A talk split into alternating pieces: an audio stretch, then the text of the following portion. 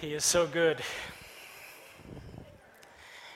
Scripture says that the Lord inhabits the praises of his people, and he is here this morning.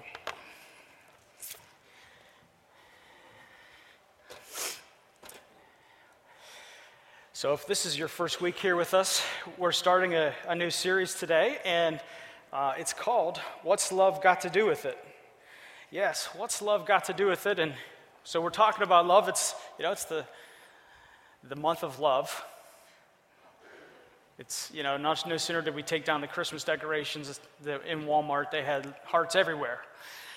It's the way it is. It's Valentine's Day is coming up. Men, you've only got a few days, so keep that in mind.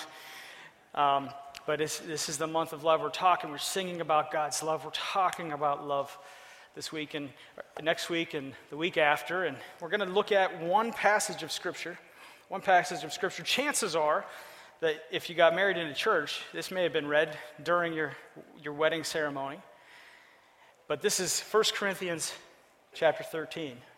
1 Corinthians chapter 13. I invite you to turn there with me if you have your scripture with you. If you don't have a Bible with you, if you don't even have one at all, we have them back there on a, on a uh, little tiny table.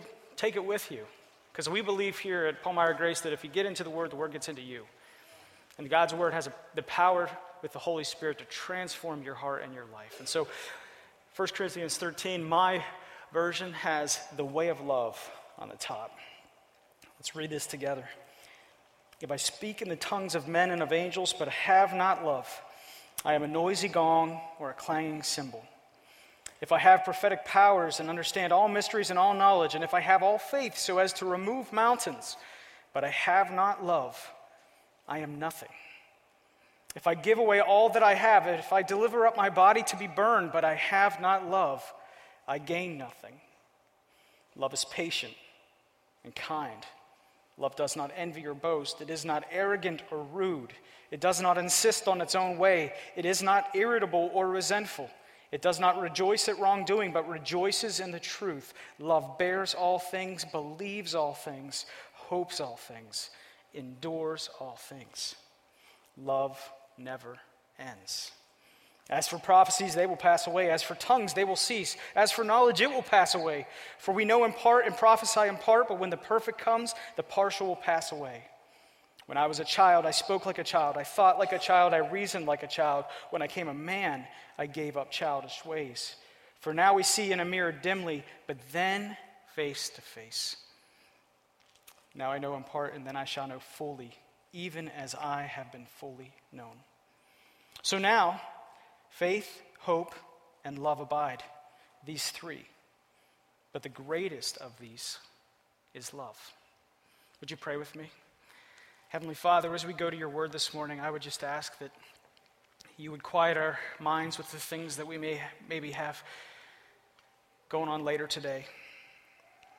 There, may be things that are just we came here this morning with fears, with anxieties, with hurts. Lord, just allow us in this moment to sit at your feet and to hear what you have to say. Holy Spirit, I would ask that you would use me as a vessel. Don't let me say anything that would take away from your word, Lord. I can't do this on my own. I need you to speak through me. Give us ears to hear, hearts to receive, and hands and feet to put it into action. Don't let this be a time of information transfer, transfer, but Lord, I ask that you would transform hearts and lives, that our Monday is different because we were here with you this morning. We ask all this in Jesus' precious name. Amen. I had to take a drink there. I was singing too loud. So, uh, this year, uh, it will be 15 years since these two kids got married. Yeah. it's obvious I married up. I didn't have to tell anybody that. But, um, you know, I had these awesome ideas. I look at that guy right there and I think, man, you had no idea. I had these awesome ideas of what love was going to be, you know, what marriage was going to be like. I mean, I had some great ideas, and it was like, you know, I had an idea of where we were going to live and what that was going to look like, what kind of house we were going to have. I had, had ideas about what kind of car I was going to drive, and I promise you, it wasn't a minivan, right? I mean, Can I get an amen from some of you guys? Yeah. Um, I had ideas about where we go on vacation every year. I had ideas about what food Jessica was going to cook for me. I had ideas about the number of kids we were going to have. I had all kinds of ideas about what marriage was going to be like. And here's the crazy thing every idea was focused on me. It was. And then I went on a honeymoon, and we came back from the honeymoon, and I found out guess what? It's not all about me. In fact, love is a lot more to do with something else. I found out that as you grow in your relationship, as you're married, as you go through life, that there's a give and take. And that actual true love requires so much of us to give away, not so much for me to receive. But I had a very, I, I mean, I would have never admitted it at the time. No way. But I had a very me centered view of my relationship. I learned a lesson that, that I had to shift in my mind and my heart from a me to a we. And I realized that the cost of that was love. That the cost of me giving all that away was love. That love cost something, and it all mostly it cost a lot of the me's that I wanted. And then actually, by making this shift, I gained a lot more than what I thought when I was me centered. But the crazy thing is, is that I really thought it was all about me. And, and you know what? I don't think if you, if you sometimes fall into this, that that's different. If, you, if you've ever dug, uh, struggled with this shift, that you're different from anyone else. Because in the world, the way love is portrayed, the way it is in movies, the way it is in TV, worldly love is really sold as this what's in it for me type of love. And if we're not careful, we can approach every relationship with other people with this mindset of, okay, now I'm going to be in relationship with this person, but what am I getting out of it? Even the way that we do romantic relationships in our world today, the way it's shown on television, the way it's talked about in books, is this, this idea of where we almost objectify the other person to get what our needs need to be met. In fact, I've talked to people who have said, This relationship isn't working anymore because I'm not getting my needs met. There's a, there's a crazy thing that we have about a me centered view of love. Real love, rom, not, not just romantic love, but real love. What, what, what that kid had to find out about was that real love was selfless, real love was sacrificial, real love was unconditional. Real love was not all about me. And, you know, if we are honest with each other t- today, we all struggle with this. And there's a reason why we struggle with this, and there's a reason why that dark place of ourselves, even when we try to be good people, where, where that what's in it for me attitude comes up, it usually comes up in the people that we love the most. It's the people that we're closest to. And the root cause of this selfishness in us is this thing called sin. You know, sin can actually be translated as selfishness. It's one of the translations that you can have for sin. It's putting myself first. And we know that each of us, the scriptures are very clear that each of us sin and fall short of what God's glorious standard is. And this sin that's inside of us keeps us bent towards this what's in it for me attitude. And there's symptoms of this. They're symptoms of knowing that we're hardwired for self preservation. We're hardwired for self advancement. We're hardwired to be self centered. We're hardwired to seek our comfort before others. It's inside of us. We have a genetic flaw, and it's called sin. It's called selfishness. It's called self centeredness. And here's the symptoms of it, if you don't believe me. We have a critical spirit. We do sometimes. Well, maybe if I'm making you feel bad, I'll say, I have a critical spirit. This is just me. The rest of you, you're good. This is just a confessional for the pastor this morning. But this is how we know we have a critical spirit. We always think our ideas are better than somebody else's. We always do. We, we, we, we may not say it, but we do. We have a critical spirit. We, we look at our, out for ourselves first. How can I prove this to you? If I had a picture, a picture where you were with a group of people and I said, hey, check out this picture. Guess whose picture, who's, who you would look for in that picture first? You, every single time. We look out for ourselves first. We have low self esteem. We think our performance is bad. We think we're not good enough. And we feel like sometimes our low self esteem is humility, but actually sometimes it's self centeredness because we're self conscious about who we are. We can't forgive ourselves. Sometimes, as Christians, if you're a Jesus follower in, in the room today, sometimes you can't forgive yourself. And you can't forgive yourself for things that Jesus was stretched out on a cross 2,000 years ago to die for to, so that you may be forgiven. And somehow inside of us, there's something broken where we convince ourselves that because we can't forgive ourselves, that we're not worth being forgiven. It's actually a reflection of our own self. We're competitive. Who's competitive in the place today? Yeah? Some, for some of us, losing is the worst possible thing that could ever possibly happen. We talk about ourselves all the time, I am I'm a, I'm, or talk over people all the time. I'm, I'm a guy who has a problem with this sometimes. You ever catch yourself waiting for someone to finish before you start talking? Like you don't even know what they're saying. You're like, yeah, yeah, yeah, get it out because I got something better to say. You know what I mean? That's, that's just a, it's a part of these broken things. We hold grudges. That's, a, that's the last one. We hold, we hold grudges. People hurt me, you hurt me, you're dead. You're dead to me, we're never talking again. These are all symptoms of this self centered self selfishness. And, um, and this isn't just normal for us, this is normal throughout the history of the world. In fact, in Scripture, 2,000 years ago, there was this city called Corinth. And the Apostle Paul went to the city and he reached people for Jesus there. And you know what happens when you reach new people for Jesus? They start a church and they start worshiping Jesus. And you know what happens when you get two or three gathered? God's there. But you know what else is there? Issues. And you know why there's issues? Because there's people. There's people that have a genetic flaw of self centeredness and sin. And so they get together, and lo and behold, they start a church and they start doing life together as a church, and they start to have problems. They start to have problems because the me has to become a we, and no one's giving up that cost to love one another. And so there's problems that are happening in the church in Corinth, problems that maybe you've never heard of. At the, division, at the root of it, they were in a division against one another there was problems and if you read 1 corinthians you'd find out that, that they were even saying well I'm, I'm on this person's side and the other people would say i'm on this person's side. I'm on paul, apollos' side. I was baptized by paul. They were against one another and there, there was a division in the church and paul writes a letter to try to deal with this because people were trying to one-up one another. Ever been around a one-upper? You know it's like i had a great vacation at disney world. Oh yeah well i went to disney world one time and it was way better than that. You know those are those I, those people are special and, um, and but there, there was a lot of one-uppers in this church, and they were, they were going at it with one another. They were doing crazy things like when they came to together to celebrate the Lord's Supper and communion, the people that had more money were eating all the food and weren't saving any for the people that didn't have any money, the poor. They were doing things like that. What else were they doing? Sexual promiscuity was rampant in the church in Corinth. We think that it's something that only happens today. It was rampant. People, when they came to follow Jesus and find out that Jesus would forgive any sin, began to believe, well, if Jesus forgives any sin that I do, then I might as well sin and have a little fun. And people were doing things that was outside of God's will with that. There was all kinds of problems.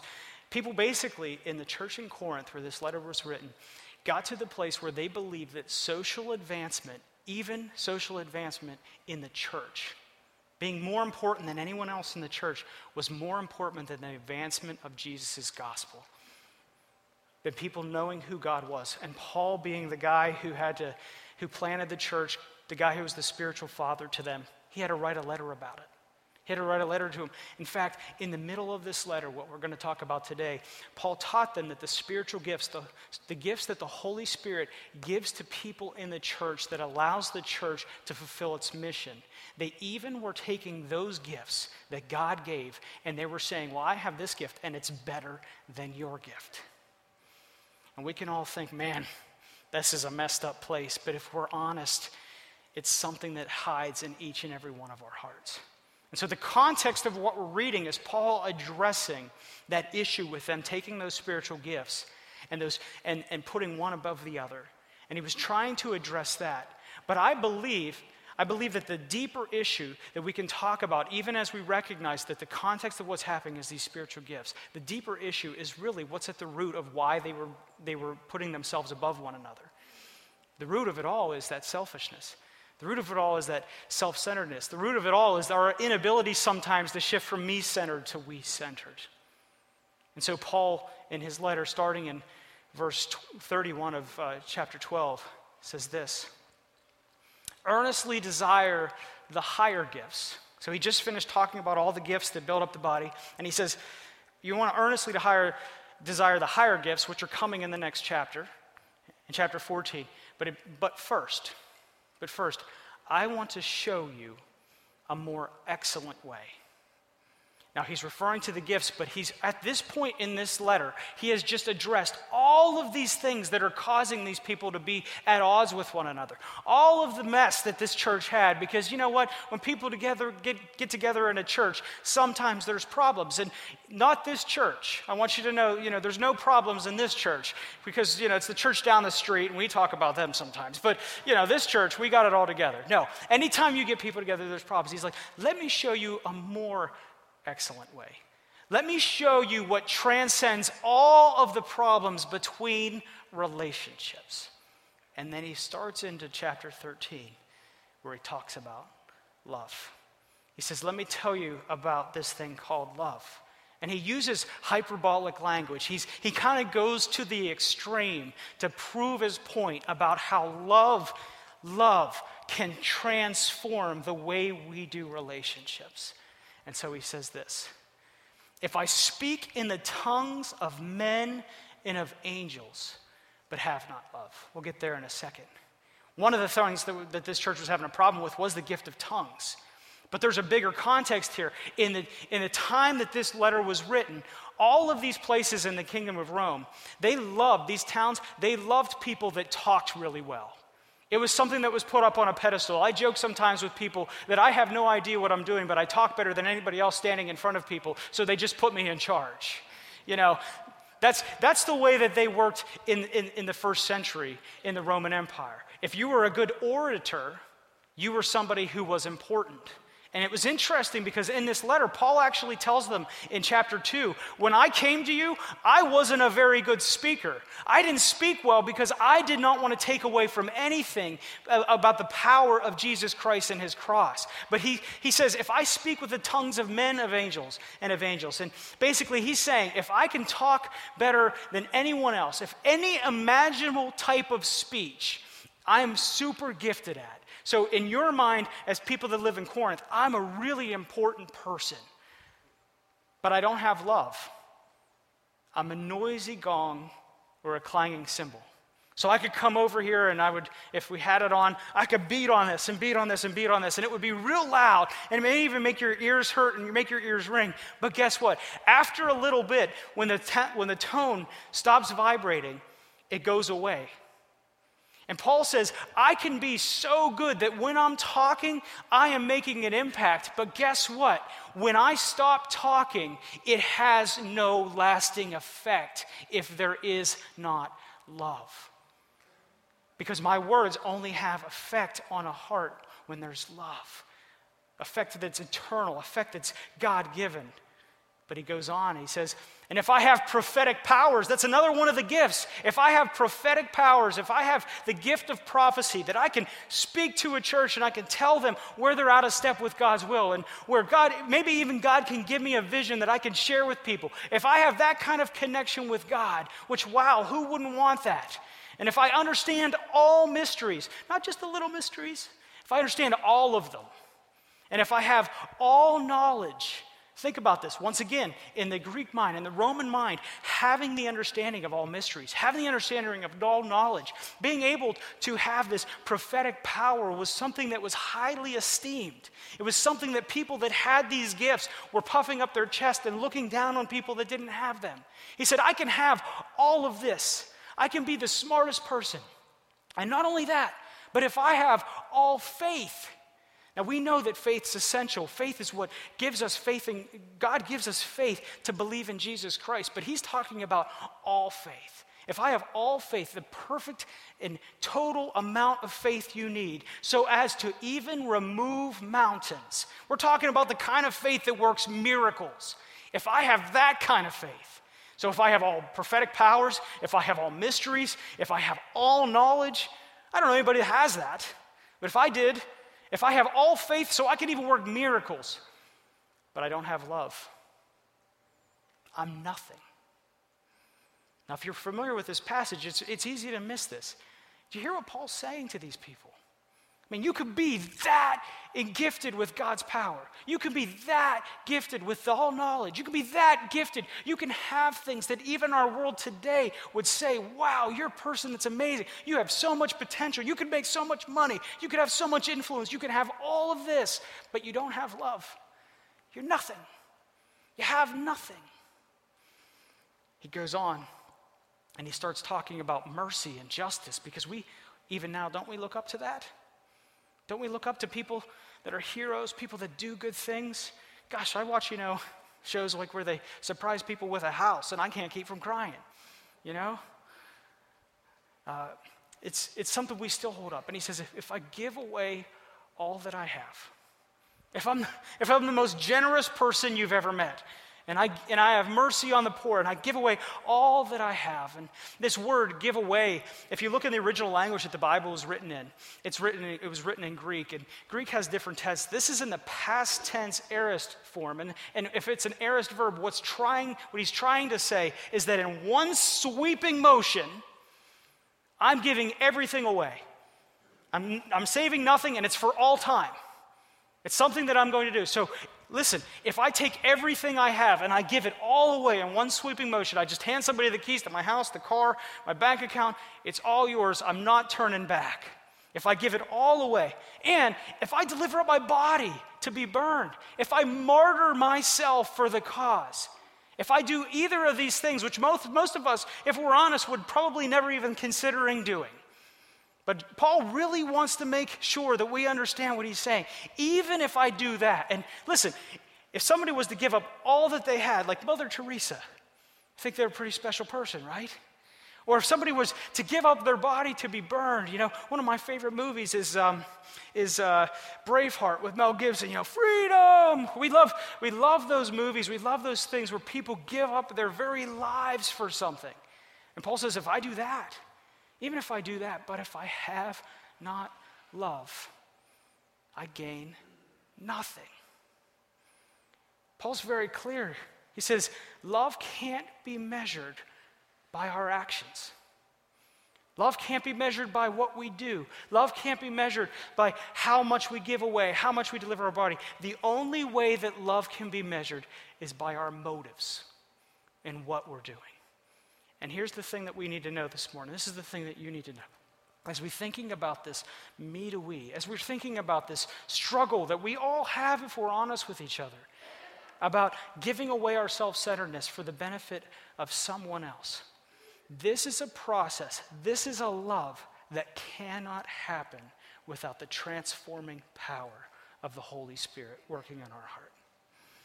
I, I, I, it's probably pretty strong language to say, but I will tell you, I don't think that you can get to the kind of love that God shows and talks about in Scripture for other people unless He is alive in your heart. Because at the root of everything that destroys love and destroys relationship is the sin that must be washed away by the blood of Jesus. So it's a transformation from selfishness to love that brings about through Jesus Christ and what he's done. When we read that he leaves the 99 for the one, we will not have that heart. You will not have that heart. You will not be able to love your spouse. You will not be able to love your kids. You will not be able to love your coworker when they say that thing that always makes you crazy unless God is at work in your heart. This is what Paul's saying. You can do all of these things, but you will never be able to get there on your own if your, mo- your motives will always be self centered without Jesus. And that's why Jesus is our model for what love is. That's why we have to have a relationship with Jesus to understand what love is. Our transformation starts with Him and knowing Him. He is who we model love after. And scripture is super clear about this. In First John, John writes this This is real love.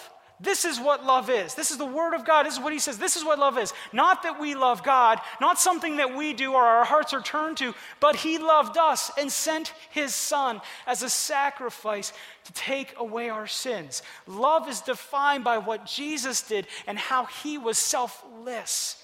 And he goes, scripture in another place in Romans chapter 5, Paul writes about just the normal human condition like we're talking today. He says this while we were still helpless, at the right time, Christ died for the ungodly. That's the picture of love we have. Now he goes on and he says, For rarely will someone die for a just will someone die for a just person, though for a good, perha- good person, perhaps someone might even dare to die. So he says, you know, for you and me that struggle with selflessness, we may actually be selfless for somebody who's a good person. We may do that. We may have enough love in our hearts sometimes to do that and be a hero. But here's the thing but God proves his own love for us in that while we were still sinners, in that now while we were still against him, in that now we were while we were still enemies of him, and really in every single part of our body, and every single part of our heart, every single part of our life was turned away from him in diametrically opposition to who he was and who he would love. He did something amazing. He died for us. And folks, we can't lose sight of that. That's the starting point of love. One more passage that Paul wants us to get this. Writing to another church in, Philippi, Paul writes this to a church about how interpersonal relationships work. He says, if there's any encouragement in Christ, if there's any consolation of love, if there's any fellowship with the Spirit, if there's any affection and mercy, make my joy complete by thinking the same way and having the same love, united in spirit, intent on one purpose. Before I go with the rest of this, Paul's writing to a church and he's saying, listen, guess what? When there's a bunch of me's that get together to do anything, there's going to be a bunch of problems. But guess what? If there's going to be any encouragement of Christ, if there's going to be anything that's going to be good coming out of everyone being in relationship with one another, you have to have the same love. You have to be united in, the, in one purpose. And then he goes on and he says, So do nothing out of ambition or conceit, but in humility, consider others more important than yourselves. Folks, we cannot get there without the transforming power of Christ's love in our hearts. It's just not natural in who we are. Everyone should look not only out for his own interests, but for the interests of others, and adopt the same attitude of Christ Jesus, who, existing in the form of God, did not consider equality with God something to be exploited. And once again, look how Christ is our model. Instead, he emptied himself by assuming the form of a servant, taking on the likeness of humanity. And when he came as a man, he humbled himself by being obedient to the point of death, even death on a cross. Here's the thing. This internet connection isn't reliable at the. There you go. Here's the thing. For you and for me, just like that young kid who had to learn after he finished his honeymoon, for you and for me, every personal relationship we're in, any relationship we're in in this world, if we approach that relationship with a heart of selfishness, which is our natural ability, and listen, maybe you have a hard time getting past that this morning. I know it. I know it's who I am. I know that what it, what's in it for me is where I can go. And if you approach that relationship without the transforming power of God, and His love, you'll never get to a place where you'll be able to f- take on the attitude of Christ Jesus. And even the things that you do that are good, even your motives, in a way will be self centered. You'll serve somebody and you'll say, Boy, I hope somebody finds out about that. You'll give some money away for some cause, and I'll just drop that into this conversation. I hope somebody recognizes how holy I am. Or maybe even you think, man, there's other people in the church or other people in my life, they don't do what I do. So why, God? Why are you attacking me with this issue? It comes in that way. I'm a pastor. I, I give away money. I give away time. I serve everyone for you. I deserve not to have any of these issues. That's how it comes in. But God's love transforms all of that. And guess what? I believe that in this word, it tells us there's a level of love that we can have when we fall in love with Christ Jesus and He changes us from the inside out, that we can actually love Jesus so much that we are able to show His love to others. I believe that. I believe we're, ever, we're able to lose everything, to lose our reputation, to lose all that we are for other people because of what Jesus did for us. And the key to our motive is not the person that you're loving. The key to every motive is your love for Christ Jesus and what he did for you. Because let's be honest, folks, some people don't deserve to be loved, right? I mean, they do, but let's be honest. Sometimes you're like, you know what, Pastor, good sermon. I mean, it's good, but if you knew this woman at work, you wouldn't tell me to love her. Pastor, I understand that, but if you knew my ex wife, you wouldn't tell me that I need to love her. If you knew what he did, if you knew what she did, they wouldn't deserve love. Guess what? The scripture doesn't say love people because they deserve it. The scripture says we're called to love people with that reckless love that we talked about because Jesus loved us. And the motive is always our relationship with Him. And if you're struggling to move from me to we with somebody in your life right now, you know what you have to do? You need to fall more in love with Jesus. You need to realize how much He loves you. You need to have Him speak words into your life because once you realize that everything begins and ends with His love, you're able to love people because He first loved you. That is the key to love. And it's crazy I think it's crazy that when we look through 1 Corinthians, when we look through these, all of these things that he talked about, whether it's eloquence of speech or it's having knowledge or having great vision or leadership or people thinking you're important or giving yourself away for a, for a good cause or, or giving all of your money to, to the poor by doing all of these things. Or let's take it even further. It's, about, it's all about getting that promotion and I'm, I'm really good at speaking, so I get that promotion. Or it's about I have all knowledge, so I get the next promotion or I get the job or I have more money than everybody because I'm gifted in this way. All of those things could be added to that list in 1 Corinthians 13, 1 to 3, as ways that we would want to put ourselves above others. And then Paul would say, But if you have not love, you're nothing. But the crazy thing is, is all of those things that the world has to offer that we think are going to set us above other people, those are the things so often we chase after, and it often hurts those that we love the most. You know, Paul says if you have all knowledge and not love, you have nothing. And yet, there's people that search after knowing everything, and at one point or another, they stop knowing their children.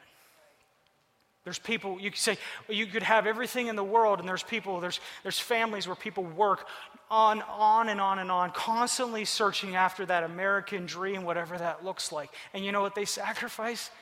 The people they're supposed to love. Folks, anytime that you start stop loving someone and start pursuing that which you believe is going to put you above other people or give you get you to that that that mountain that you just when I finally get here, I'll feel like I made it.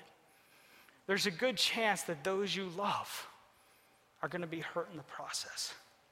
Now let's let's be clear. I'm not saying that it's sinful to be successful. I'm not saying it's sinful to be hardworking. But I am saying that it's the love of others and your interpersonal relationships when you make that shift from me to we that you're willing to understand the cost of every single sacrifice is love because of what Christ has done for you. And every relationship reaches that point. John Piper says it this way He says, I don't get excited about behaviors in and of themselves. I'm excited about how passionately engaged you are with God and, that, and the works that flow from that. It's not about, folks, it's not about what we do. It's about how your love for Christ transforms your heart so that you can love others better. So when people ask, How do you love? How do you love? How do you reach that point in my relationship where I have to shift from me to we? I have to realize that the cost is love. And the more I know the one who loved me, the more I'm willing to pay it. So I ask you this question What's the cost of love for you this week?